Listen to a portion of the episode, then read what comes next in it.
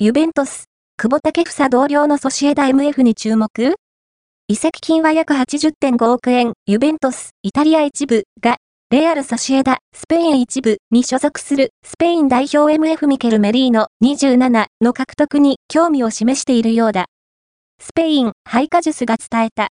イタリア代表 MF ニコロ・ファジョーリが、賭博違反、フランス代表 MF ポール・ポグバが、ドーピング違反で、長期の出場停止処分が下されているユベントス。中盤強化が必死だった混沌は、サウサンプトン、イングランド2部から U23 アルゼンチン代表 MF カルロス・アルカラスを買い取り、オプション付きのレンタルで獲得した。